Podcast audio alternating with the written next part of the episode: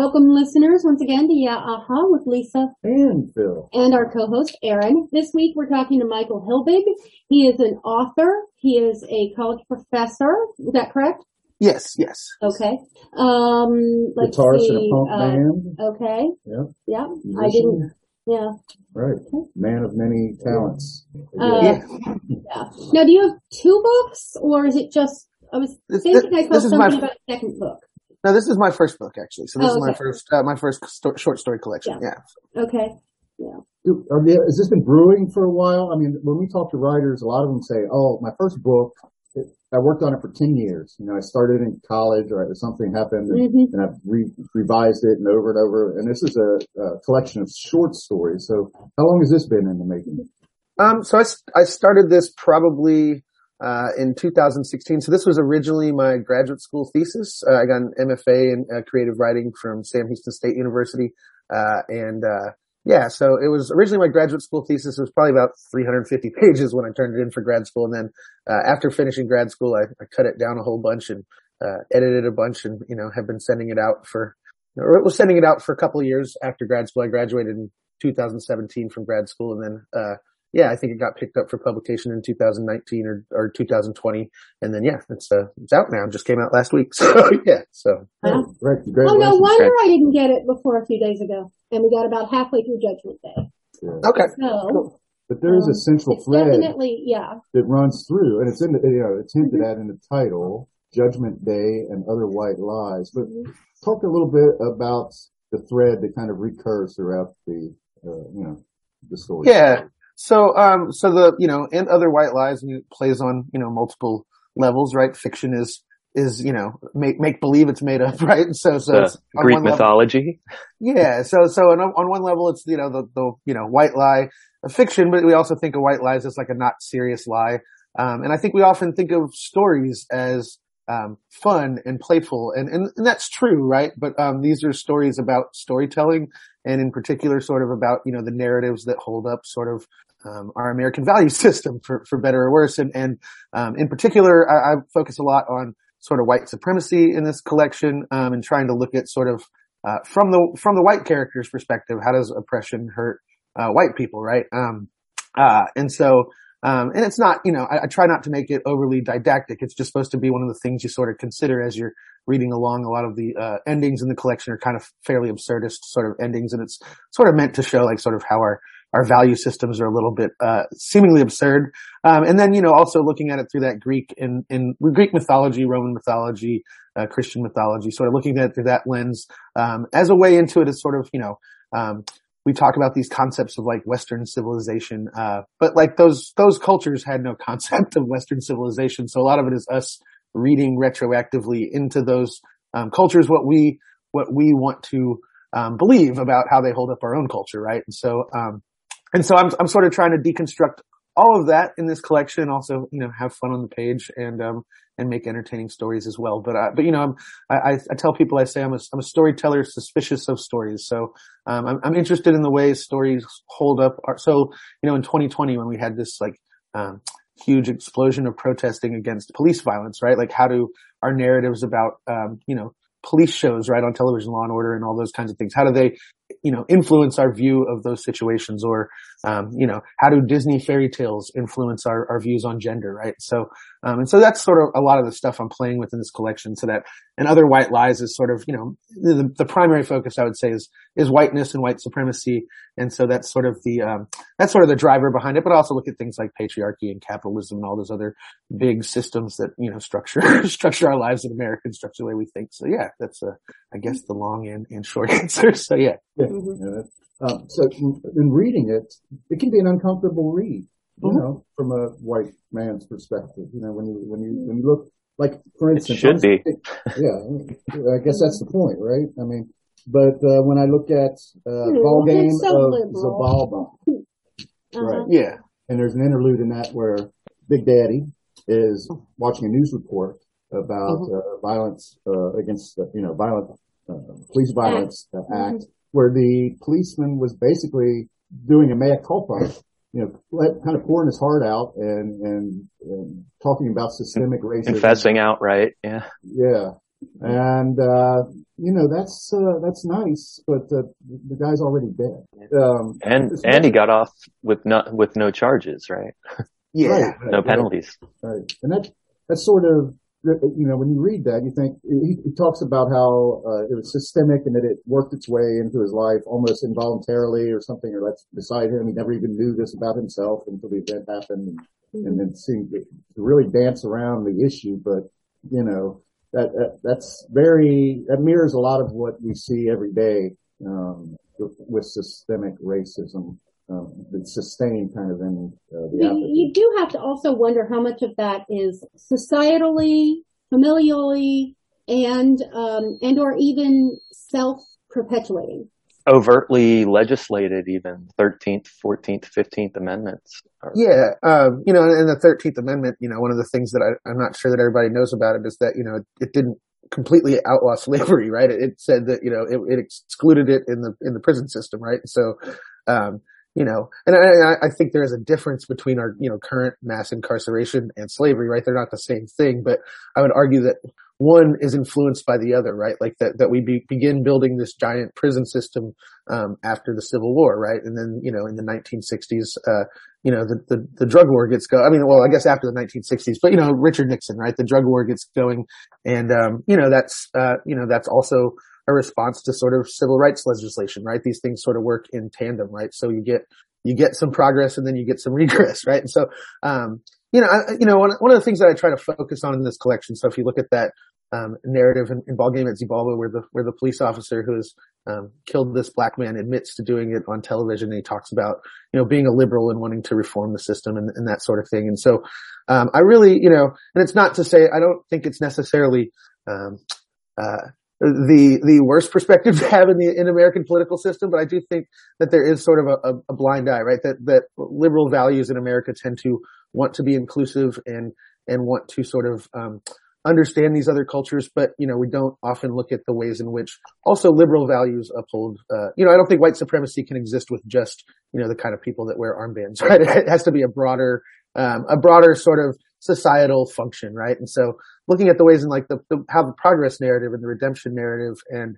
these things that tend to be more associated with liberalism um, also uphold that that value system, right? And that you know one of the things I like that the you know police officer does in that narrative, even though you know yes he's killed this guy and it's you know there's no real excuse for that, but he does say he says white people should get more comfortable with the idea that we're all racist, right? That that like and not in you know not in the invert like using slurs and that sort of thing, but like being raised in a culture that's as focused on our divisions as America Our is. We're all Unconscious expectations of things. yeah, we're we're all going to have we're all going to have some of that, and a lot of that is held up by you know the ways in which we read stories, and so that's sort of I guess yeah that's what I'm uh, getting at in this in this Well, collection. And, and I mean, yeah. correlation here is, and um, and I've been reading a fiction piece uh, that was uh, uh, what is it? Uh, it's called Forever Fantasy Online, and one of the themes is a character is um, that is played by a male um, gets trapped in the game, and but he plays a female, a very Jessica Rabbit type female who is,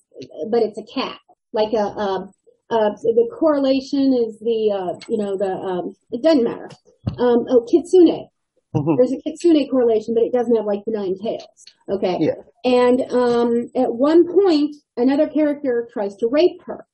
And the male on the outside, the female on the outside, the juxtaposition of the two, he's all, you know, oh, yeah, blah, blah, you know, this couldn't, and, and all the female characters are like, you know what? It didn't succeed. The guy was crazy at the time. He's better now. We need his skills to survive in this game.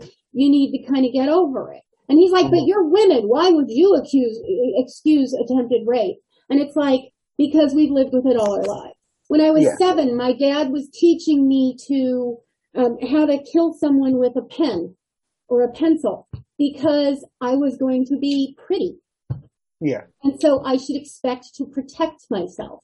Mhm. I, you know, if you're walking alone, a woman expects to maybe have her keys between her fingers. She has to be aware of her surroundings 100%. She has to be ready to, you know, to basically defend herself. And it really bugs me. It's one of the things I was kind of raised with though. My dad didn't want to lock his door because he didn't want the evil to control his actions. Hmm.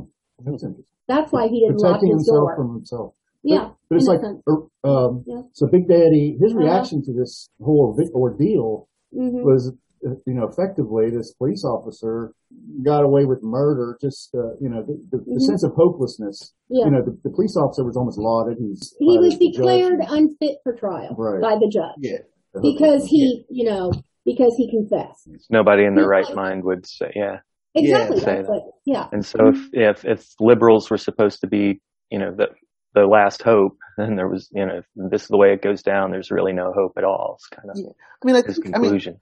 Yeah, I mean, I think there is a sense of, um, there's a sense of, I mean, there's a sense of hopelessness in some of these narratives. I would say that, but I don't, personally in my own life, I don't, I don't believe that there's, there's no hope, right? Um, I think that what I'm, what I'm trying to get at is like within the logic system of which we are trying to make progress currently, um, that we need to start a- approaching it from some different angles. And that's sort of, I guess, um, and I think, you know, so, so, you know, as long as we're in this framework where like, you know, we all accept that this, you know, sort of incremental, um, you know, progressive approach of using legislation primarily to uh, produce change is is um, to me, I think it's it's it's it's not for nothing, right? But it's it's a fairly um, I- think that I think that if you look at history, right, that, that the amount of times that radical change is lasting is far more often than those incremental changes which get rolled back and rolled forward and rolled back again.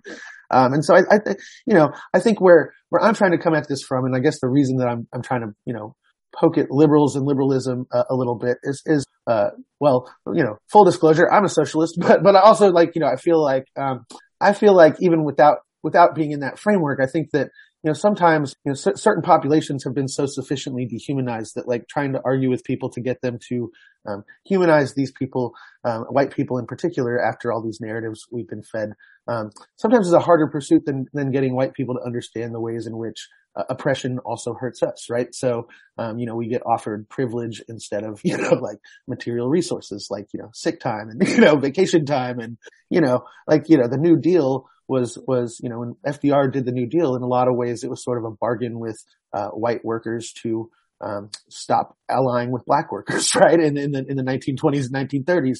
And, um, and you know, a lot of these divisions exist for that reason, and then they get rolled back. You know, when we get the Civil Rights Act passed, we start to see all this privatization, and a lot of um, white people start losing their benefits, right? And so, I think that you know, I think that the, the the progress that we really need is more of you know, we need to have a more class perspective and understand if white people can sort of understand the ways in which they're also harmed by it, their families are also harmed by it. I mean, you look at a state like West Virginia, right, and um, it's like 94% white, I believe, um, and you know they've been ravaged by this opioid crisis, right? And, and in a lot of ways, that's a result of all these sort of draconian drug war policies that were instituted because of systemic racism, right? And now white people are suffering those policies too, in, in what's supposedly a white supremacist society, right? So I think that really our division really only benefits these billionaires and, and elites at the very, very top of the spectrum, and it doesn't really benefit the majority of white people. And so maybe if we could get them to see that, like, hey, you have a stake in ending this system of white supremacy too, that it might be a uh, a faster approach politically than waiting for every you know dehumanized population to become humanized. I guess is is, is what I'm kind of. I love what, what you did with the spectators, the crowd in the Zibal story too. It was, uh, it was all the elites. There were presidents and former presidents and, uh, uh, Macron was holding the bet between Steve Bannon and the Saudi Yeah. king and, uh, the president holds out his hands and his daughter's telling, Oh, you've got the biggest hands, daddy. You've got the Yeah. biggest. Might have been my favorite part. Yeah. that was my biggest laugh of the whole book anyway. yeah. Um, I mean, that's, that's, I mean, that's what I'm, I mean, what I'm getting. I mean, I think like in America, right, that, that, um, racism has become the primary driver of our sort of financial system, right? Like, or the, or the, the justifications behind how uneven it is, right? Um, but at the end of the day, um, you know, it's, it's, I do think the financials take more precedence. It's why I, you know, why I can, you know, consider myself a socialist and want a sort of more class-based politics because I think, um, I think that in order to, um, truly make uh, uh, progress sufficiently for a lot of these populations, right? Uh, and, and, and, and for, you know, for just white workers as well, right? Is, is that, you know, we need, we need to have more of a share in our, in our economy, right? We, we, we value, we talk about valuing democracy in America, but, you know, basically every corporation is a totalitarian entity with one person at the top that gets to make all the decisions that affect a lot of people's lives. And in, in the cases of somebody who owns a corporation that's like developing energy or, or, food or things that we need for necessities, right? Like we're giving just one person a lot of stake in our sort of um, collective interests, right? We all have an interest in having good medicine or good food or, or whatever, right? And, and, so I do think that a, a, system in which allowed workers to sort of have collective control over more of those mechanisms would, would be a more fair and more egalitarian system. But, you know, I mean, it's, you know, in the, in the course of world history, right? That, that there's just, there, there's been a lot of division on those points and, and, and a lot of, um, difficulty in getting that sort of stuff instituted. But, but I, but I do think that, you know, at the end of the day, I mean, when we're looking at, you know, what's to come in the future with climate change and AI and some of these big overruling systems that I, I do really believe, uh, that, that at some point we're really going to have to address this capitalism thing in a more, in a more coherent, in a more, in a more full sort of way than, than we have and, and, and not just accept it as the, as the modus operandi, you know, the sort of, just the way things are, right? Like I think these right. systems have been intentionally designed, you know, and so, yeah. Well, yeah, something's got to be done about the wealth inequality and, oh, you know. definitely. Definitely. Yeah.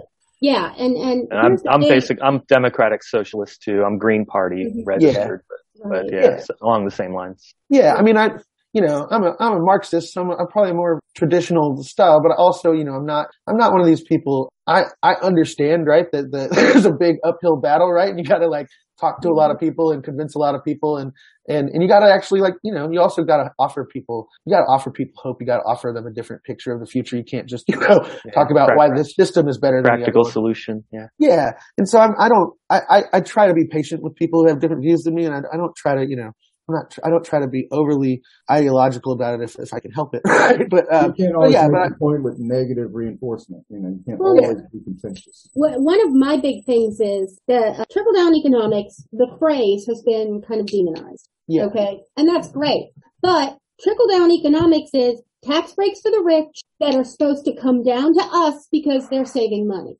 Yeah. Because they have more money to invest. But what they're investing in is technology that removes the human from the equation. Or they're just hoarding it. Right, yeah. exactly. And that's the thing. Every time a Republican says tax breaks for the rich so that they can, you know, invest in their employees, that's trickle down economics, people. Every time. Yeah. It's been trickle down economics since the 80s. That's all it's ever going to be. The rich and are it never richer, trickles down. And the rest of us are going to not be able to afford a new car. Yeah, there's there's a lot of there's there's or some, a used car there's a lot of like political theorists who said that, you know, basically you just had like, you know, five Reagan presidencies in a row or whatever, you know, that, like, yeah, yeah. And, and, yeah. Well, in Los Angeles, the tent cities and everything like that, just the issue, mm-hmm. you know, that uh, people are being actually just flushed out of the system, sort of like. And then too, yeah, uh, yeah, they're out here. I recently saw this news story where um, this uh, police officer was in trouble, and nobody got killed, Okay. But there was an APB put out on a white man, blue eyes, dark outfit. And who did a police officer search in a Walmart? A black man in a tan jacket with no hat. Yeah. Or his eyes blue? Okay. Huh? I'm not sure where that was, but it was something to that effect. I mean, yeah. I, I don't have the details exact, but white guy APB, black guy got searched. Why? Yeah. Okay. And then the, during the press conference, somebody was trying to say that, you know, sometimes APBs change. And I'm like, well, until it changes, what the yeah. Yeah. expletive inserted here. Well, yeah, the book definitely, and you uh-huh. kind of suggested this, but the book definitely uh, has a political, kind of, it has a political bend to it, but it's, it's, it really turns it inward on, uh, people that, the, the Look inside yourself. You know, yeah. that it, yeah. that it, it's reflection of thing. Institutional racism is what I always go back to. You know, it's just, it's there. And really, they can yeah. legislate the, the Jesus out of whatever you want to. And it does I mean, need to be done. Institutional racism is full it has to start in the um, home too. That's basically what critical race theory is, is exposing institutional racism. That's kind of just the whole. Right. Yeah. I mean, this this whole conversation on on critical race theory. I mean, as somebody, I, I, read a lot a lot of like what is actually critical race theory in preparation for this book, and by no means are most K through 12 schools teaching it because it's all mostly pretty complex stuff written by college professors, right? So right. it's like people at the academy study it, and then some of that theory then gets trickled down into how like high school teachers teach history, right? But it's but even then, you know, I, I find it so uh, in so many ways so ridiculous because you know if you've ever been in a a history classroom in, in America in, in high school, right? That the narrative you're getting is already really watered down and not true in a lot of ways. And, and there, there, are people that are fighting to make it more not true, right? And so, it, and yeah, uh, the book though, I mean, it is, it has a, it has a political bent, but I do, you know, just for, for listeners and other people out there, I do want to stress it's not like, I don't try to make it overly didactic, it's, right? It's a lot of fun. Yeah. Yeah. I, I try to, I try to really, and it is, there is a lot of stake in it about, you know, um, these are what are called metafictions, right? So metafiction is just a term that means they're stories that are self-consciously aware of being stories. So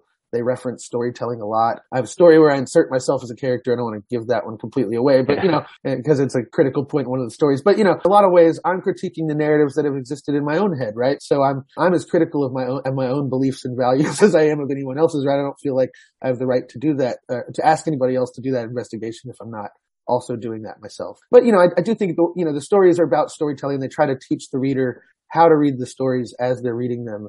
And then also maybe to consider, right? Like when you're getting these other stories that are not self-aware of being stories, are you still doing that of like, who is this intended for? What's the audience? Who produced this? Uh, why did they produce it? What might their values be? Um, you know, that's, I'm trying to like, you know, from the, from the white male writer's perspective, why are you listening to me? you know, in a lot of ways, I think when I was in, when I was in grad school, there was a, there was a, you know, a couple of big scandals that happened around sort of cultural misappropriation and, um, and white writers sort of appropriating other cultures and, and, and perspectives and writing about them in ways that was perhaps insensitive. And so, you know, I was trying to play with that a little bit, right? And sort of um, do it from my angle, right? As somebody who's doing, who's self-consciously appropriating things, but then calling myself out for it and, and trying to get the reader to, you know, sort of call me out along with it and then think about how they're doing that in the other stories they read and if they're doing that, right? And, and sort of, um, you know, I'm an English teacher, so, you know, we say what our, our value is is that we you know teach critical thinking so you know a lot of ways this book is trying to teach critical thinking as as you read it and then also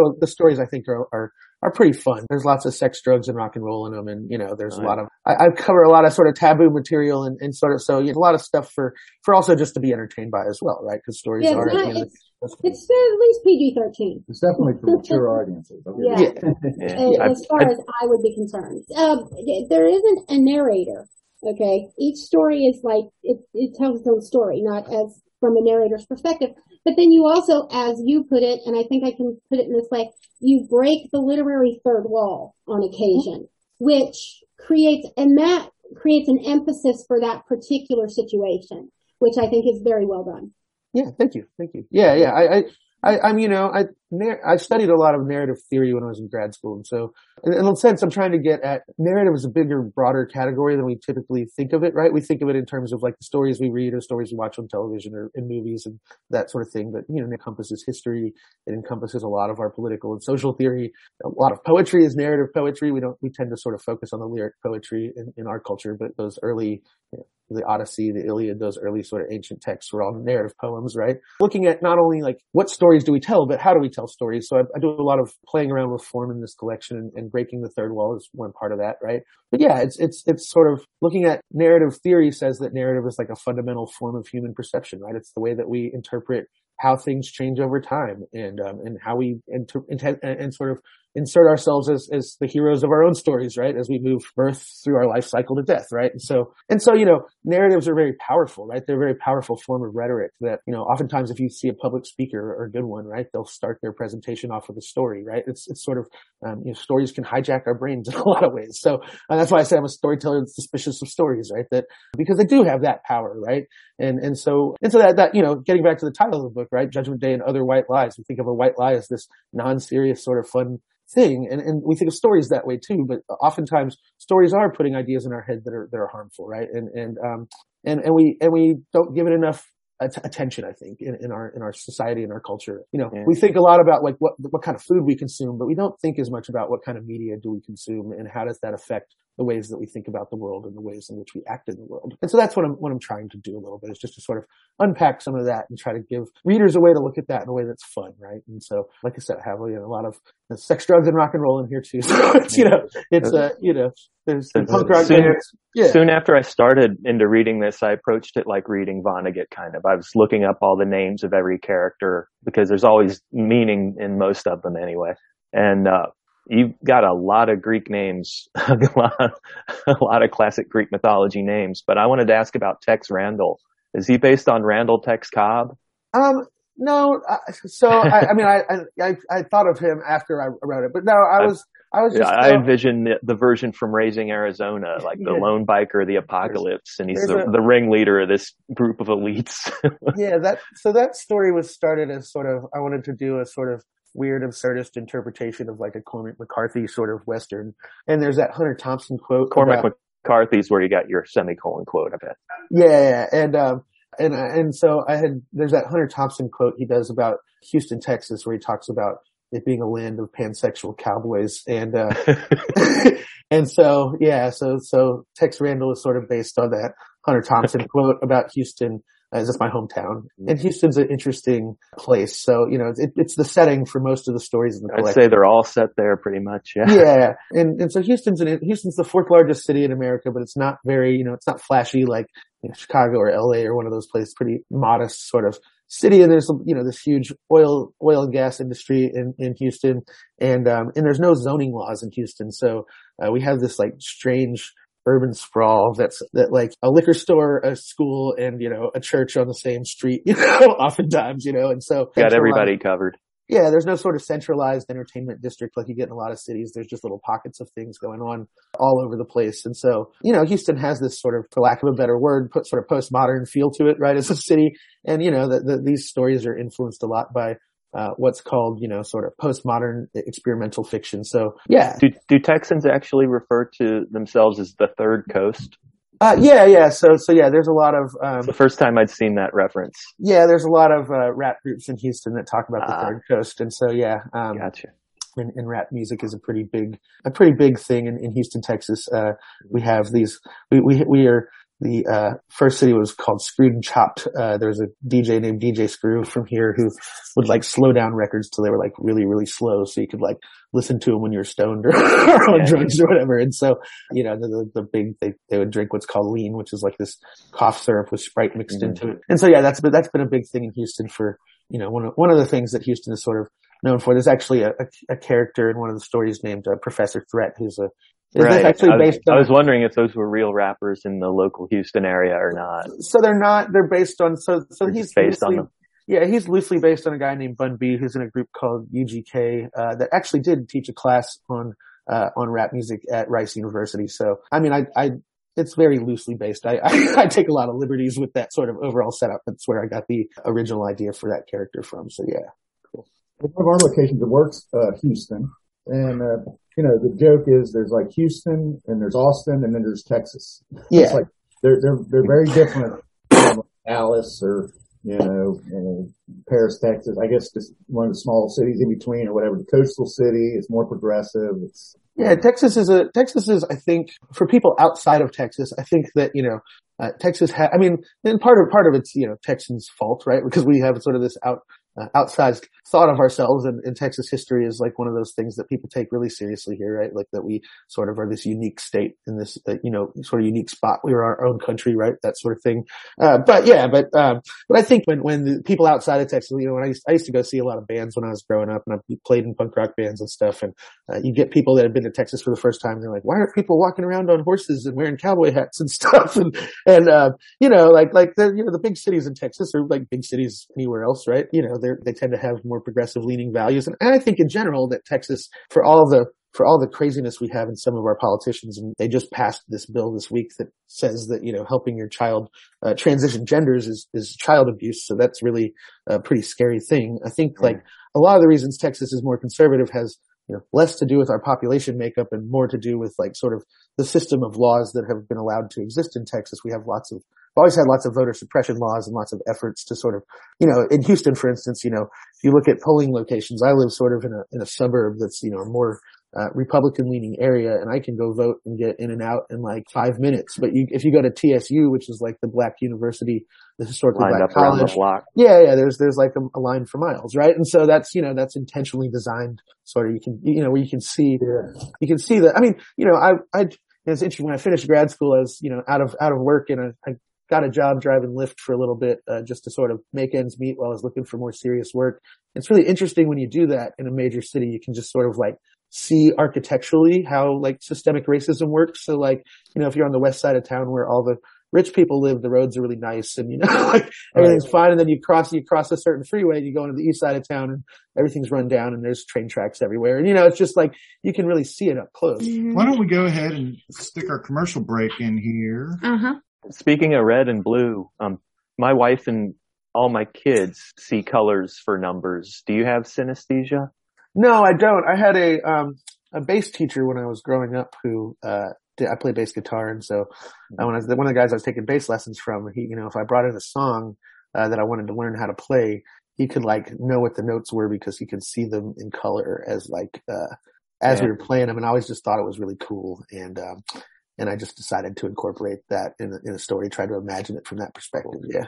And fractals are a recurring thing. What's what's your is, that is Yeah. that about the golden ratio or is there something I- more to it or less Yeah. to it? Um, I mean, I think that's sort of like what I'm getting at with sort of, you know, complexities and ways in which we think about, um, critical thought. So I was, when I was in grad school, I had this really cool, um, and for the person who taught me all the, you know, classical mythology that goes in this collection is this woman named Dr. Bell from Sam Houston State University. She's a medievalist and, uh, and she runs like game theory on these medieval texts and write these really, cool papers about them. And, um, and so, you know, she, she plays around with all these wild theories. And when we were talking about classical literature, I just sort of one day was like thinking about fractals because they've just always been a thing that sort of fascinated me and thinking about the ways in which, you know, a story exists within a genre, which exists within, you know, a tradition, which exists within a whole culture, right? And so think about the ways in which the micro level and the macro level sort of have this similarity in shape. Um, and I think it's an, it's an, it, you know, I, I started writing, uh, you know, fractal criticism papers of other literature when I was in grad school, just playing around with it. And, um,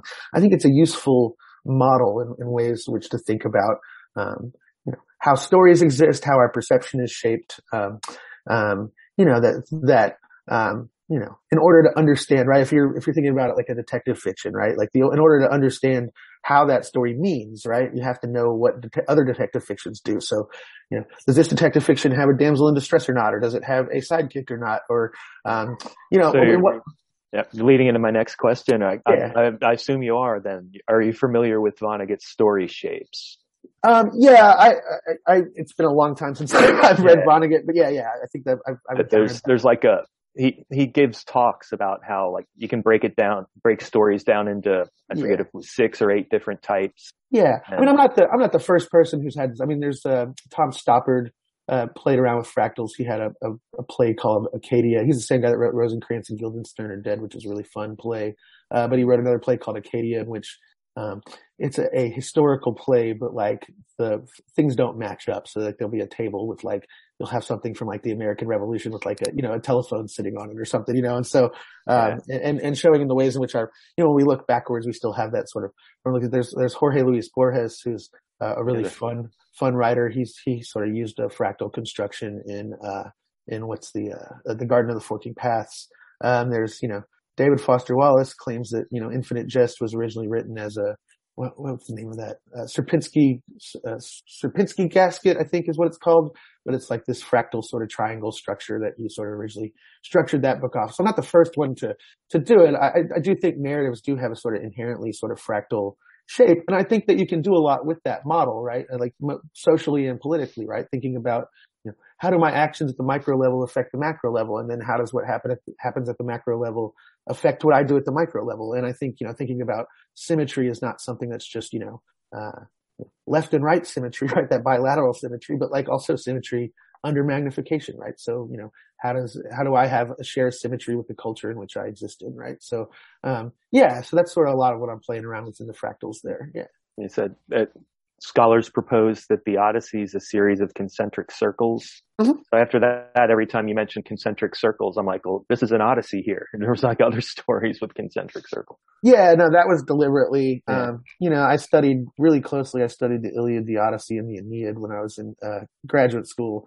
Um, and then, you know, the, the, of course, the, you know, the Greek tragedies and comedies and, you know, um, and I think those texts are really rich. Um, and, and we tend to mystify them a lot. And so a lot of that thread that I'm, I'm getting at there is, you know, it's like when we think about them in terms of this grand Western civilization, I mean, these were the entertainments in their culture, right? And so, um, some of like thinking about reading the book, you know, I'm re- retelling sort of contemporary versions of these myths. So for instance, you know, you know, I take the Perseus and Medusa myth and I make Perseus a, a graffiti writer named Percy who's Right. painting Medusa portraits on buildings in the city of Houston. They cause the viewers to become so enraptured that they just sort of stand there drooling on themselves, right? And so I think, you know, what I'm trying to do is on one level, you know, reinterpret those myths in an interesting way, but another level also trying, you know, especially with things like drugs and orgies and that sort of stuff that's definitely in that Greek mythology, you know, sort of trying to show like, you know, if you were reading that in, in, in your Greek culture, how would that read to you? And I think like the way that I'm trying to present those myths would be like something akin to like how a Greek would read Greek mythology, sort of, you know, that, that like I'm playing with a lot of taboos and it might seem fairly provocative in, in our culture right now, but I think like a lot of those myths would have been uh, provocative to a, a Greek citizen living in Athens, right? So yeah, yeah. The Bell Witch Hunter and the Curse of Jacksonian History. Mhm. Is that the longest sentence you've ever written? Uh, probably not actually. Um, I've experimented with writings. I've, so I, you know, I really love, I really love writers that play with form a lot. Uh, William Faulkner is a, is a guy that I really like a lot. He has sentences that'll go on for like, Yeah. you know, Faulkner and. Joyce are known for it. Right. Yeah. And so it's, I use long sentences a lot. Um, you know, I do try to produce a But little bit of, the entire story though, one sentence. Yeah, Ends with a- a period. Like yeah, it's a, it's a, it's a microfiction. It's, it's, uh, 500 words long exactly. And yeah, it's one sentence. Uh, you know, I like to use, uh, I like to use long sentences to sort of induce a little bit of anxiety in the reader, right? Like, how can I, can I get to a stopping point, right? And, um, and I think they're effective for that. And it's just sort of fun to play around with the form. That one I think is just, you know, that story is based on a real urban legend, uh, you know, that, uh, Andrew Jackson, before he was president in Tennessee, there was like this, like, famous farm named Bell, John Bell's farm that like, you know, became haunted by this witch and Andrew Jackson was going to go down there and unhaunt the farm. And, uh, and it's been told in varying different ways. There's lots of different versions. I take a lot of liberty with it myself, but yeah, it was just, it was, uh, you know, I think that that, that story tells, it's, it's almost like something like a thematic statement for the whole book in a lot of ways. You know, it's, um, it's like really kind of think about, you know, questioning what you've been told, right? like, like, like, you know, we've, we've been, we've, we're fed a lot of propaganda in America and it, you know, again, it goes to benefiting those people at the very top, right? And, um, and so like to, to, to be more, uh, consciously aware of, of where our history comes from and, and who's telling it and what stakes do they have in telling it. Um, and yeah, and I, and I think that the, and I think that Andrew Jackson is a particularly ugly and controversial figure in American history. And so, um, I thought it'd be fun to think about, like, what if we were just living according to Andrew Jackson's version of history? So, yeah. Actually, But the I, uh, yeah, oh, that led me to research, a lit- you know, read about the Bell Farm and the Bell Witch. And I found out that that's uh, at the, it's on the Red River, Mhm. and I used to go camping uh, in Kentucky, and the same Red River in the Red River Gorge, a little bit north. I had no idea of the legend until reading your story. Yeah. Yeah. I just, I, I don't, I just stumbled upon, it's just one of those things I stumbled upon when I was on the internet one day and I was working at this book at the time that I stumbled upon it. And, uh, I said, Oh wow, that's cool. I should use that for something. And, um, and, uh, originally I wrote it for a, a contest that I didn't end up winning, but there was a, a short fiction contest from uh, Gulf Coast, which is a literary journal uh, from based out of you know from the University of Houston, uh, and they have a prize called the Donald Barthelme Prize. And um, Donald Barthelme is this writer I really really love. He helped found, found the University of Houston Creative Writing Program. He's he writes these really bizarre, um, absurd stories that are like just uh, you, you know that are just not typical of what you'd see in fiction. He has a uh, a famous book about Snow White in which he uh, he frames Snow White as like this woman in a polyamorous relationship with seven guys that live in this house together. Uh, it's a pretty There wild, wacky, wacky book. Uh, there's actually like a little postmodern theater group that put it on stage, uh, a couple of years ago. We went, me and my wife went and saw it and it was a lot of fun. Yeah. And, uh, Cool. and so yeah, so there's a Barthelme Prize in, in short fiction and, uh, I submitted that for a contest. Didn't win that, but it, that story was actually published in a journal out of, um, I want to say it was, it's in the Midwest. I want to say it's out of Illinois somewhere, but it's called the Packingtown Review. Um, and so they, the, that's the only story that was published outside of, um, the, the book format. A lot of these were just sort of hard to publish in journals because they're, uh, they're either very long or very short and they do a lot of weird formal stuff. And so, um, it's just hard to find places to submit them to. Uh, and I think they also just work better as a, as a whole collection. They're supposed to meant to sort of mirror each other and work off of each other. So yeah.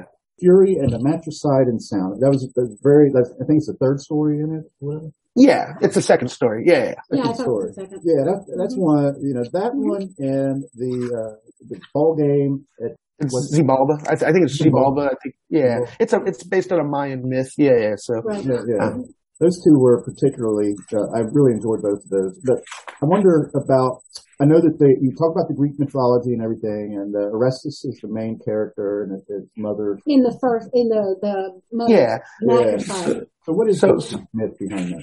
So Fury, Fury or Matricide and Sound is based off of um, a famous um, uh, Greek trilogy by Aeschylus uh, called the Oresteia.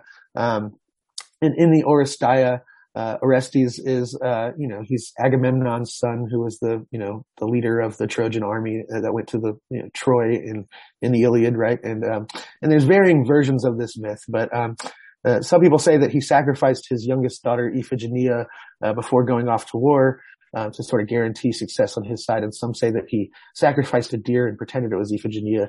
Either way, he was married to Clytemnestra and Clytemnestra got wind of this sacrifice of their youngest daughter and got pissed. And so when he returned home from the Trojan War and he comes home with his, uh, with his mistress that he's picked up along the way as one of his spoils of war, she, she murders him.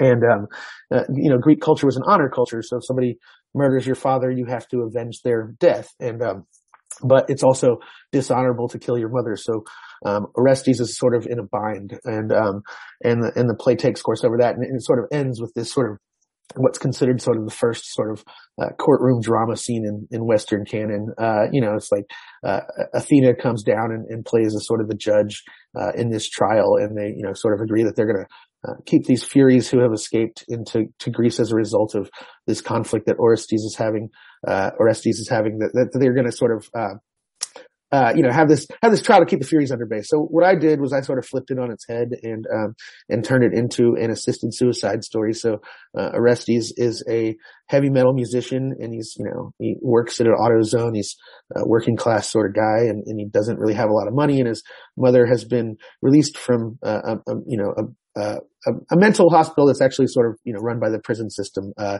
after she sort of, um, you know, the, the kitchens that she sort of murdered his, uh, father while she was sleepwalking, but it's sort of left up in the air, you know, whether the reader believes that or not. And, and so there's sort of, you know, she's sick now. She's physically sick and he's taking care of her at his apartment. And, um, and she sort of brings up this idea that she wants to commit suicide and he's helping her, uh, with that. So, you know, it's, it's again, a loose retelling of that myth. I think that one's the closest though in terms of, you know, following the additional, the, the, the traditional through line. I think people who have read that trilogy will find some interesting sort of Easter eggs in it, um, with, with what I'm doing. Um, now his, his mother is named Dawn. Uh, and the, the story is sort of about breaking down sort of the redemption narrative and the progress narrative. And so, um, you know, he's, he's killing, killing the Dawn. Uh, and you know, there's a, there's sort of a joke in, in the Odyssey. If you, Dawn always comes along with her rosy red fingers. Uh, and so I give her diabetes and the rosy red fingers because she's, you know, diabetic. And, um, and so, yeah, so he's helping his, his mother commit suicide. And, um, and that story has, has been so far, uh, it's emotionally jarring to, to a, a, lot of people that have read it so far. It's a, um, yeah. you know, I put it Yeah, up I- early in the, Yeah. I think the one thing that struck me about it was uh, the, the thread that we talked about initially in the show.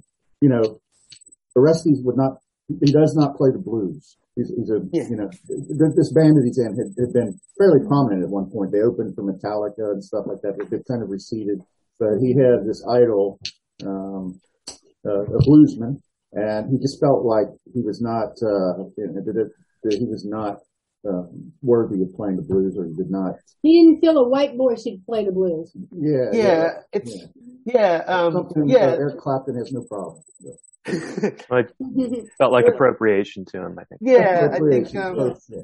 I think, uh, yeah, that was, that was, you know, um, you know, yeah, that was just one of the, you know, one of the angles into sort of the, you know, um, that story has, you know, is, um, probably the least, uh, overtly political of them, although it does still have some of those political threads running through. And I really wanted it to, to, to have that. Um, I think that, that story is really a, you know, a narrative about the, you know, American healthcare system. But I was thinking about these, you know, um, you know, I played in bands when I was younger and, you know, never really broke through with any of them, you know, but, um, and was disappointed about that for a time. And now, you know, now I'm 40 and, uh, you know, I look at some of the musicians who made it, right? And you've been, you know, when you're a 40 year old punk rock musician, you know, it's like, it's a different thing than being a 25 year old punk rock musician, right? And, um, Yeah. And those bands, even though they had some, you know, financial success and were able to live off their music when they were younger, now they're sort of on this like permanent nostalgia tour. And, um, you know, it's a lifestyle where you don't get health care and you don't get, you know, benefits and all those kinds of things. And, um, and I think, you know, it's one of those things that like looking back now, it's like, oh man, maybe I dodged a bullet by, you know, never, never breaking big with it because I could be Maybe 50 you and still yeah. be on tour trying to, you know, drum up money, uh, you know, Yeah. playing these songs that are 30 years old or whatever. Um, but yeah, so that, you know, there's, there's a, Your a insurance is GoFundMe's. yeah, there's a blues bar in Houston uh, called the Big Yeah, Easy, right. uh, and and there's there's these guys that play up there. It's just like you know have been playing there for Ever. generations, and just you know they're you know and- and not all of them, but like you know quite a few of them. Their bodies look pretty ravaged, and you know. Uh, you know, in the music scene, you know, there's, you know, drugs and, uh, fast lifestyles and all that kind of stuff that goes along with it. I think in every, you know, the blues scene, but also Not, the, not a lot of good night's sleep. Yeah. Nope. yeah, Lack of sleep, lack of nutrition, constant Yeah. travel. And so it's just looking at that, you know, looking at that aging musician's lifestyle, um, you know, across the board, uh, and you know, and, part of it. Yeah, Yeah. yeah. Or Orestes has a sort of a, a cocaine habit that he's, you know, uh, not been able to kick uh, successfully, and um, and you know, and so you know, and but I mean, I try to look at that from a, you know, I, I know a lot of uh, aging musicians just from being in the in the music scene for a long time, and you know, um, I don't think it's you know. Uh, I don't think it like those stories are as cut and dry, and I think those people are, are deserving of empathy like anybody else. And so, um, you know, I, I really try to, I truly try to show that, uh, I really try to show that angle uh, in that. I mean, in general, I think in this collection, I try to um, try to bring some empathy to characters that I don't think are, are typically uh, dealt with in, in fiction, or at least not in popular American fiction, uh, and, and bring some empathy to, to, to those characters. Yeah. I, I have quite a bit of personal um, interaction, shall we say, with the negative side of um, addiction and how it affects family members. So I do have a little bit of trouble. I try to be sympathetic, but I also see it from the side of the people that were truly harmed who did nothing. Yeah, I think, um. I, yeah, I think that that stuff's definitely, um, I think that stuff's definitely, uh, I don't, I don't mean to, um, Yeah. I don't mean it's, it's to side with them over family. I, I think one of the Right. things, No, no, that- I'm, that's yeah. not what I'm saying. I think just what I, I think one of the things that I think about uh, uh, addiction um, is that you know, and I think that this is you know one of those things, right? People who are addicted and people who are family members of addicts. I think that this is something we should um, think about, like in America, right? Like in all across Europe and, and elsewhere in the world, like there's much more of sort of a harm reduction approach to dealing with addiction. Uh, in America, basically, they send you to a 12 steps program or a rehab center and they tell you to pray to God, right? like, um, and it works for some people, but it doesn't work for a lot of people, right? And, and there's just not a lot of investment in helping addicts in America, um, because we, we do sort of take this, oh, it's your fault, uh, uh, approach. Um, and so I, think, and, and also because it's also, you know, drugs have been, uh, tied up in this, in this drug war policy, which is, you know, based in racism and based in all these sort of draconian, uh, measures. And I, I just think that, you know, um, part of what I, I try to get at with some of the substance abuse stuff in, in the book is trying to get people to see that, you know, that these are, these are larger problems than the individuals they affect and that, you know, we should, we should have some more sort of attention paid to like sort of how do we actually, um, deal with this population. Yeah. I I think legalization is um, I, I, just kind of across the board, Yeah. uh, but but not 100% controlled legalization. You Yeah, know, I mean, I kind think- of like gun laws, maybe in a way, because Yeah, I mean- throwing people into prison for taking cocaine it isn't working. That's like debtor's prison. Yeah. I, I, I agree. I think, It's I think that, yeah, I agree. I think that, um, that, that drug, I mean, drug addiction should not be criminalized. I mean, if you commit a crime while on drugs, you should be held accountable for the crime you committed, but like the act of taking drugs uh, should not be a crime, right? Because, you know, you know, we all say that it's a medical issue. Well, if it's a, if it's a, you know, you wouldn't send somebody to prison for having cancer, you know, it's, it's like, um, Right. it's, it's just, uh, yeah. And so, um, but I also think just in, in terms of the ways we tell those stories, I mean, like the ways in which, and this gets back into it, you know, it's like when, Here, take this medication because you're in pain. Oh, your body got used to that, so we're going to give you a little more. Oh, your Yeah. body got used to that, so you're going to give you a little more. Oh, well, you know, I need more because it's not working anymore. Oh, now you're an addict. well, So and we're it's not going to also, give you any. who is it? The Sackler family that, that created the, uh, what was the name? What's the name of that? Oxycontin. Yeah, Oxycontin. Oxycontin. They, they marketed that as non-addictive, right? And, and did for a long time. And then also gave doctors incentives for prescribing it and, you know, created, and it's like, you can trace that, that whole, opioid crisis, you can trace that back, and then that's getting back at the capitalism thing, right? You can trace it all back to this one family uh, that made a series of decisions that affected millions and millions of people, right? And they Yeah. and they haven't been held accountable for it in any kind of way, uh, shape, or form. And uh, you know, I, I just doubt that would happen if you had uh, you know pharmaceutical companies that were run by uh, workers making t- casting votes on you know how they were going Yeah. to administer these drugs, right? I just don't think that that would happen. And, uh, So, uh, Percy, Uh-huh. um, the author had a theory that, um, it was a, it was a female, right? From her Mhm. point of view, if I remember, um, from her point of view that, uh, she, she thinks that the Percy thing never happened. It was just people playing like an elaborate performance art prank. Mhm. That whole thing just gave me an Andy Kaufman vibe. You know, was this a mass hallucination? And it got me wondering, is Percy not just Perseus, but is it, is it also perception? Yeah, um, I didn't, I didn't intend that. That's interesting. Uh, uh, you know, and there's a lot, you know, uh, there's this, uh, this, this, uh, fiction craft writer named Robert Boswell who has a book and he talks about narrative spandrels and there's like these, uh, moments of junction that happen within a narrative. And if you write things, you'll, you'll notice these things that you don't intend, but this like repetitive symbol keeps getting referenced showing back up. throughout. And I do it, you know, I do it in this like elaborate over the top sort of way in a lot of the stories. I mean, the, you know, the, the Bell Witch Hunter also, uh, Andrew Jackson rewrites history in that story. And, um, and, you know, like, like these, like ways in which, um, um, you know, that we, we think of reality, we think of it as like, you know, the table and chairs and the, the material objects that exist in our world. But I think so much more of our actual reality is what happens inside of our heads, right? And, um, and there's so much in the ways in which we tell history that there are whole stories and cultures and things that are forgotten completely. Um, there's other things that get emphasized, uh, probably more than they should be. Um, and so, you know, I do it in this overt way in the collection to sort of poke fun at it, but I think that that actually happens all the time that we have these, Yeah. um, think these things, these ideas that we just keep repeating over, like, you know, the American dream thing, right? I mean, I don't, you know, it's never really been true in my lifetime. I don't know if it was at, you know, one point in history it's gone away or whatever, you know, but like, um, you know, I mean, there's some social mobility in America. It's not like it's non-existent, right? But the vast majority of people will die in the whatever economic class they were born into, right? And, um, and, you know, when you look at our mobility scores compared to other nations, we're like, I don't know, 40th or 50th, somewhere in that, you know, ranking. You know, there are countries that you would not think of as being socially mobile places that are ahead of us, you know, so, um, you know, it's like this story that we've told so many times that people sort of accept it as this common sense idea. And when you really start to pick it apart, you realize like there's just so much of it that's just not true, right? And so, um, yeah, and so like, you know, in, in my version, these rappers sort of start talking about this character who might have done this weird uh, magic with his painting, um, and and and then people start to have memories of it. And I think you know, I think that's the same thing. The same thing way, way it works in America, right? You tell people that there was this magical time in the past when America was great, and now we're going into the shitter, right? It's like or into the crapper. Sorry, excuse me. Uh, but you know, and like and and and you know.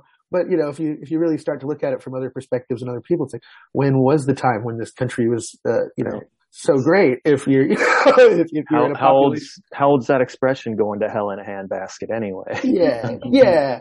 And, uh, yeah. And so, you know, um, yeah. And so it's like, it's asking people to sort of pick apart some of those things that we just accept as common sense truths, right? And, and think about them and, and really, you know, put those, put those narratives to the test and, uh, and, and see if they hold up, you know, and I think you'll, you'll find a lot of them don't. Yeah. in the graffiti thing, you refer to like wholly anonymous men who, you know, leave leave a presence and don't take credit for their work. Yet, don't they tag using their alias typically? Yeah, um, yeah, but I you know, so I, uh, you know, I, I used to hang out with graffiti crew. I never was very good at actually doing graffiti, but, uh, but sometimes I'd play lookout and like hang around with some graffiti writers and, you know, nobody really knows who they are, but some of these guys, they're, you know, up all over the city of Houston, right? And like it, people drive by it every day and see their names and recognize their names, but have no idea who's the person, uh, behind that art form. I just find, uh, graffiti as an art form a very interesting art form in general, right? It's, it's illegal, but like what are cave paintings, but like graffiti, right? And so, uh, and so, yeah, um, and also, you know, there's so much that, that goes into it around the sort of politics of, uh, when, when a, when a corporation decides to like just, you know, abandon a building and, and leave it there as a tax write-off, right? It's like then somebody goes and paints something on it and then they've committed a felony, right? And so, um, and, and so just like thinking about the politics of graffiti, I just like, I just think it's an interesting art form. Um, and you know, um, I have a lot of friends who have done it. and mo- most of them actually found their ways into the legitimate art world at this point, but you know, um, uh, but yeah, at one point in time, they were just Imagine that pays better. Yeah, yeah. Well, and you know, graffiti is not a, it's not a, it's a pretty serious offense if you get caught doing it. They, uh, in Texas anyways, they take pictures of every time that they take down a graffiti piece. And if they recognize your name, then they'll go back and charge you with Back every single, everyone. yeah, yeah. And so, and that's also a thing that I find so, you know, the people that are compelled to do it, they do it at great risk and, and, and they, um, and, and that risk is still worth it to them, right? And so I think that that's just always very interesting. Uh, anytime you, you see somebody doing that, right? It's, it's always just interesting, like, what is the, what is the payoff they're getting from that, right? Like, you know, and, and, and, and, and, and why is the statement so worth that risk? And, um, and yeah, and so, um, and I, I just find it interesting, you know, it's like, Never seen, I mean, I- caught anybody in the act, you know, but there again, I'm not out at three in the morning anymore, but I don't know when it, when they do it, you know, if it shows up. Yeah. Yeah. Who knows? Whenever Yeah. there's, whenever somebody's back's turned, I guess. We we actually have um, at least one. There's a lot of painted buildings, murals around Cincinnati where there's like a building that's the side is sitting there and there's Yeah, no windows. But com- commissioned murals, though. Yeah. Right, right. But we actually do have at least one downtown graffiti mural that was. So my question there is: Is it graffiti if it's not? Um, Sanctioned or if it's sanctioned. I mean, Yeah, does that just make it art period or is graffiti? Yeah. I know graffiti is a style of art. And people Yeah, I- do commission that style of art. I think there's But- debate about that in the graffiti world, you know, that, that Yeah. there, there are artists that are more forgiving of that and ones that are like, you know, I don't do legal, Walls. legal walls. yeah. So, uh, yeah, um, yeah, I mean, I just find it just interesting. I mean, in general, I think that this, like, you know, I mean, we're stuck with it, right? Uh, because it's existed for so long, but just the, Right. the idea of private property is just such an, uh, uh, Yeah. to me, it feels like a mistake of history, you know, but like, Native Americans didn't have it, right? yeah, and uh, and so um, you know, I think yeah, I mean, we're born onto this land that you know had all this food and was everything was you know provided for, and then you know somebody decided to build a wall around it and start selling it off to people, right? And so um, yeah, I think that you know it's sort of a you know if you really look at it from just the pure idea level, it's a pretty corrosive and sort of absurd idea. But again, we're you know it's been it's been so long in, in and practice, you can't just you can't just undo it overnight, right? But Yeah. I think graffiti really is an art form that speaks to that, right? That like, you know, um, somebody goes out and claims ownership of something that, you know, has been left abandoned and, uh, um, and you know, somebody else says, no, that's actually mine. Overpasses. Yeah. I used to wonder about hieroglyphs and antiquity. Railroad cars. How were they per- perceived at the time, you know, with Yeah. The Yeah. pharaoh, would he have you put to death if you were caught, you know, depicting Yeah. a scene? Caught drawing, Yeah, but it's, hieroglyphs? yeah, yeah, caught I drawing think it would cats and eyeballs on the wall. Tag. Yeah. They I don't know, say, it- you know, papyrus was for the very, very, very wealthy. Well, no, no, no, Um, they put it right on the wall, Right. Yeah. Uh huh. But you'd have to use a chisel, right? you know? Yeah. Kind of hard to get away with that. Well, you thought it through more than me, obviously. Yeah. I think, uh, you know, for me, it's like interesting. I, you know, I, maybe it's just my own, uh, I've always been a very curious person and, uh, and I don't like to take anybody's word for anything. So I've always hung out around in a lot of scenes that like, you know, uh, you know, quote unquote, you know, not that any of us are normal, but normal people that don't go into, you know, so like graffiti writers, punk rock, uh, you know, just like in a lot of worlds that, you know, uh, you know, I, I haven't written a story, or I haven't, I've written some stories. I haven't published any stories yet about it, but I used to play a lot of, uh, un, at a lot of underground poker games in Houston and, um, and I stopped doing it because, you know, it got a little tight on my pocketbook. But, uh, but, you know, uh, I was almost more drawn to that scene less for like the gambling than more for just like getting to go to places where you have to, you know, knock on the door and there's a camera watching you. just the sort of, you know, the underground nature of it, you know? Yeah. The speakeasiness. Yeah, I just, I'm just interested. Well, you know, I just think like so much, and this, I guess, getting back at, you know, to the, to book a little bit, like one of the things that I think is, I think a lot of ways our value systems are kind of backwards and so like we, we have very, um, heavy moral feelings about these underground cultures that exist and, you know, graffiti writing is taboo and drug use is taboo and all these other things that are, and yet like, you know, the daily order of business for so many corporations in America is really to exploit, uh, people even to the point of, of murder in other countries, right? And so, so much of our lifestyles are held up by that Not practice. Yeah, yeah, and in here too, yeah. But I mean, I think like you know, you know, a lot of American middle class lifestyles held up by like what happens overseas, what our military is doing that we don't even know a lot about, and uh, and so I think like you know, uh, you know, it's interesting to me that you know we're we're so uh, morally outraged at you know how people have sex or how people you know uh, you know, you know, receive pleasure in their daily lives, right? Or like, or unwind after a day of work, right? But we're, we, we sort of don't question the morality of what these CEOs do when they're sitting behind a desk pushing a pen around and it ends up in, you know, uh, a whole town's Oh, water supply going bad or, you know, whatever, right? So, um, and I think that if we, if we Yeah. focused more on that, that water problem in Michigan. yeah, I think if we for focus a more on the. On the latter and less on like, you know, shaming individuals for whatever issues they might have. Cracking. You don't Yeah. I, li- I like your music believe me, choices. They all know. You, music you correctly identified the best Stones album as Exile on Main Street. Yeah, that's my Uh, what's what's number two? I think it's either Beggar's Banquet or Let It Bleed, but I don't know. Yeah, I like Some Girls a lot too. Some Um, Girls is great. um, yeah, I mean, I, I, I love the Stones. Uh, yeah, I, I like a lot of, I like a lot of, I like a lot of different kinds of music. I listen to The Miley Cyrus thing was cool, and I, in my notes I typed, "Is she with the Flaming Lips?" And then later on, you're listening to the Flaming Lips every day. yeah, I mean, I think that that was, um, some of that's where, you know, uh, I listen to a lot of Flaming Lips myself. so. Yeah, yeah, me too. Um, I think the book was written about, you know, the bulk of it was written about three or four years ago. So I think she was a little bit more central, uh, a figure in the pop culture moment at the, at the time that I wrote Mm. that story.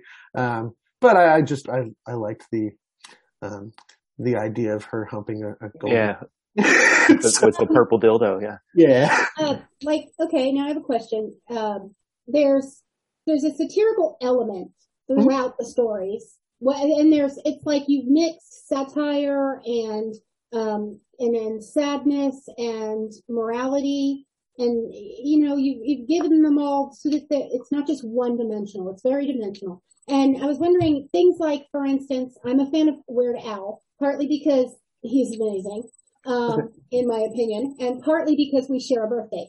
So i didn't know that when i became a fan of him initially. Um, so my question is um how much does i mean were you how much does satire play for you in in what you're doing?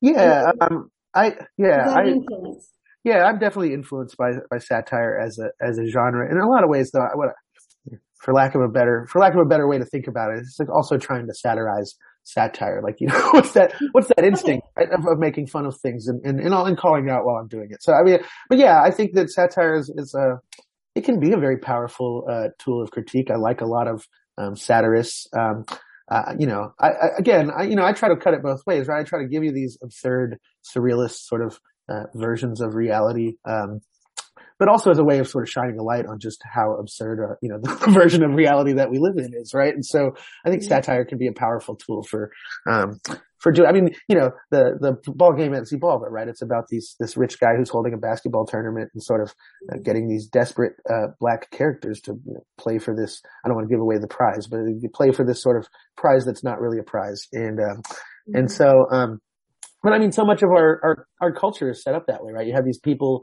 at the top who are benefiting from, you know, our labor, uh, and, and yet they're like, you know, making us play games against each other and constantly compete with each other for these little scraps, you know, fall off the, Yeah. off the table, right? And so in my version, it's this very absurd, uh, very dark, uh, version of reality, but, you know, it's also asking you a question like, how absurd is and dark is this you know, version that we live in right now? You know, Takes So- takes eat the rich and flips it on its head. Right? yeah, yeah. So, kind of, uh, kind of like choosing between being able to afford your rent and having health insurance. yeah, That's not a choice. They Yeah. say it's a choice. It's not. It Yeah. really shouldn't be. So well, and it's, yeah. Go ahead. Judgment Day is the, the center piece of the book. Uh-huh. You want to talk about what Judgment Day is? Yeah. So, so Judgment Day is a, uh, in my, in my book is a hallucinogenic plant. Um, it's, uh, it's, uh, it's, a plant that people say they smoke it and they have, uh, born again experiences. And, uh, and so, um, it's playing with that sort of idea of apocalypse. Uh, um, you know, cause apocalypse traditionally is not just, uh, you know, we tend to think, think of it as the doom and gloom part of it, but, you know, apocalypse is in its original Greek, uh, interpretation is this, uh, you know, idea of sweeping away the old to make room for the new. Um, Sure. and so Ju- Judgment Day is this like hallucinogenic plant. You smoke it, you have these born again experiences. This guy smokes this hallucinogenic plant and he wakes up as an entirely different person, except he still has, he has the memories of this person that he woke up as, but he also has the memories of this guy who he remembers being when he smoked this plant.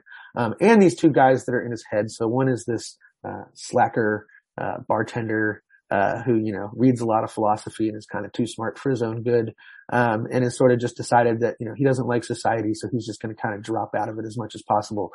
And then you have the other guy is, you know, who he wakes up as is this very highly ambitious, uh, real estate agent who's doing a lot of like property development around Houston. And his business is one of the hundred most profitable businesses in the country. Um, and so to me, those are two sort of archetypal, uh, versions of uh, whiteness in our in our culture, right? And so, um, and so it's what happens when you when you stick those in the same body and they have sort of an identity crisis, um, and and and sort of looking at the sort of tragic fallout that happens uh, as this guy is trying to come to terms with how he can be two people at the at the same time.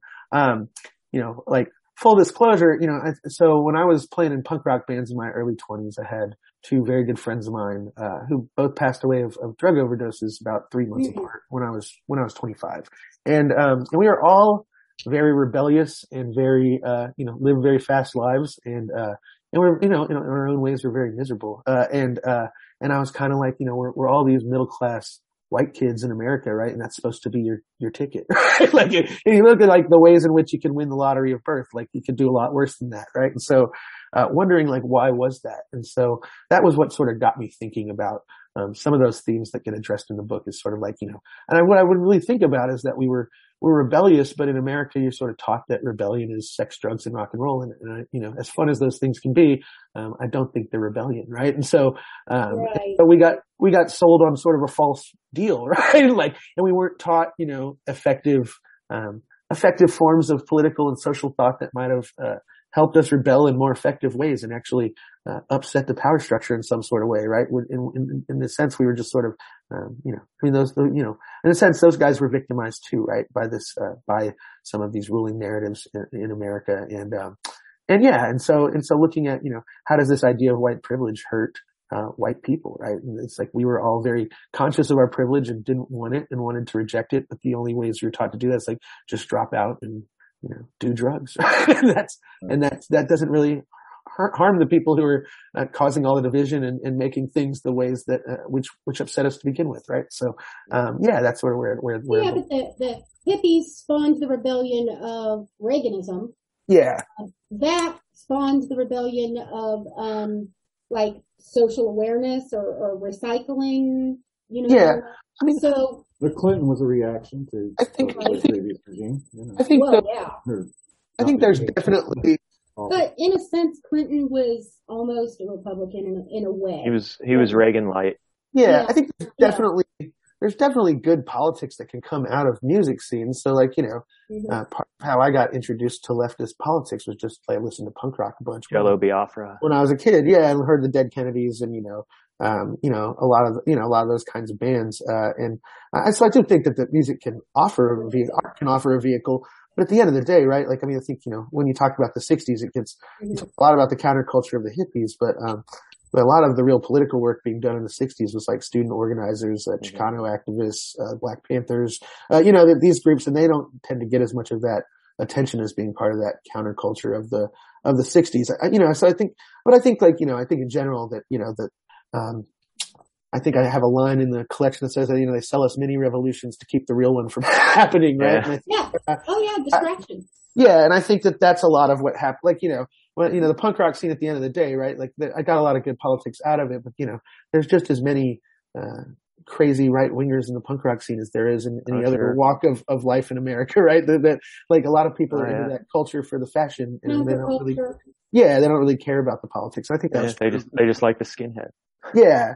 Yeah. I mean, I think culture pushes a lot of political change. So I don't, I don't mean to discount the value of culture either. I mean, I think, mm-hmm. um, there was some value to the ways in which the counterculture, the 1960s sort of upended a lot of things that were happening in America at the time.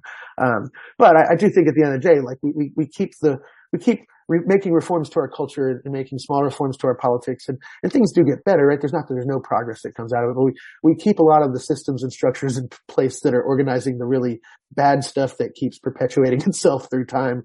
Uh, and, and I don't, you know, some of it is probably human nature, right? I mean, it's hard to separate how much out is, is human nature uh, versus not. But I do think that at least some of these divisions that we have in our society and our culture could, uh, if we had different systems, uh, might be things in the past. You know, it's hard to tell which ones and which which not. But um, but I do think you know, and I also think that no, like being able to identify the problem. I think a lot of people are able to identify the problem.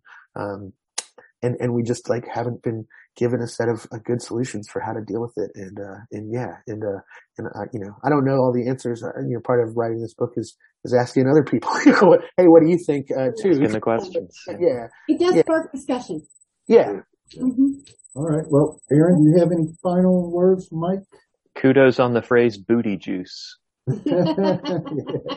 That's actually, that's actually, yeah. Yeah. I, I ha- actually have to give, uh, well, I don't want to give credit to the person because I want to give, give them away, but, but uh, a friend of uh, mine who, uh, uh, ended up in an institution, that was what they called it inside That's the what they uh, institution. So called yeah. the whatever's in the syringe is booty juice. Yeah, so I didn't actually invent that. I just, I sort of borrowed it from just hearing about it. That's- So, yeah. it's, it's hilarious. Okay. All right, Yeah, what it's, about it's you? been fun. Um, I, I enjoyed the I enjoyed the stories. We have social. Twitter, Yeah, uh huh, pod. Instagram, Yeah, uh huh, pod. Facebook, Yeah, uh huh, pod. website. www.yeh-uh-huh-huh.com. So let us know. Hit us back. Have a great week.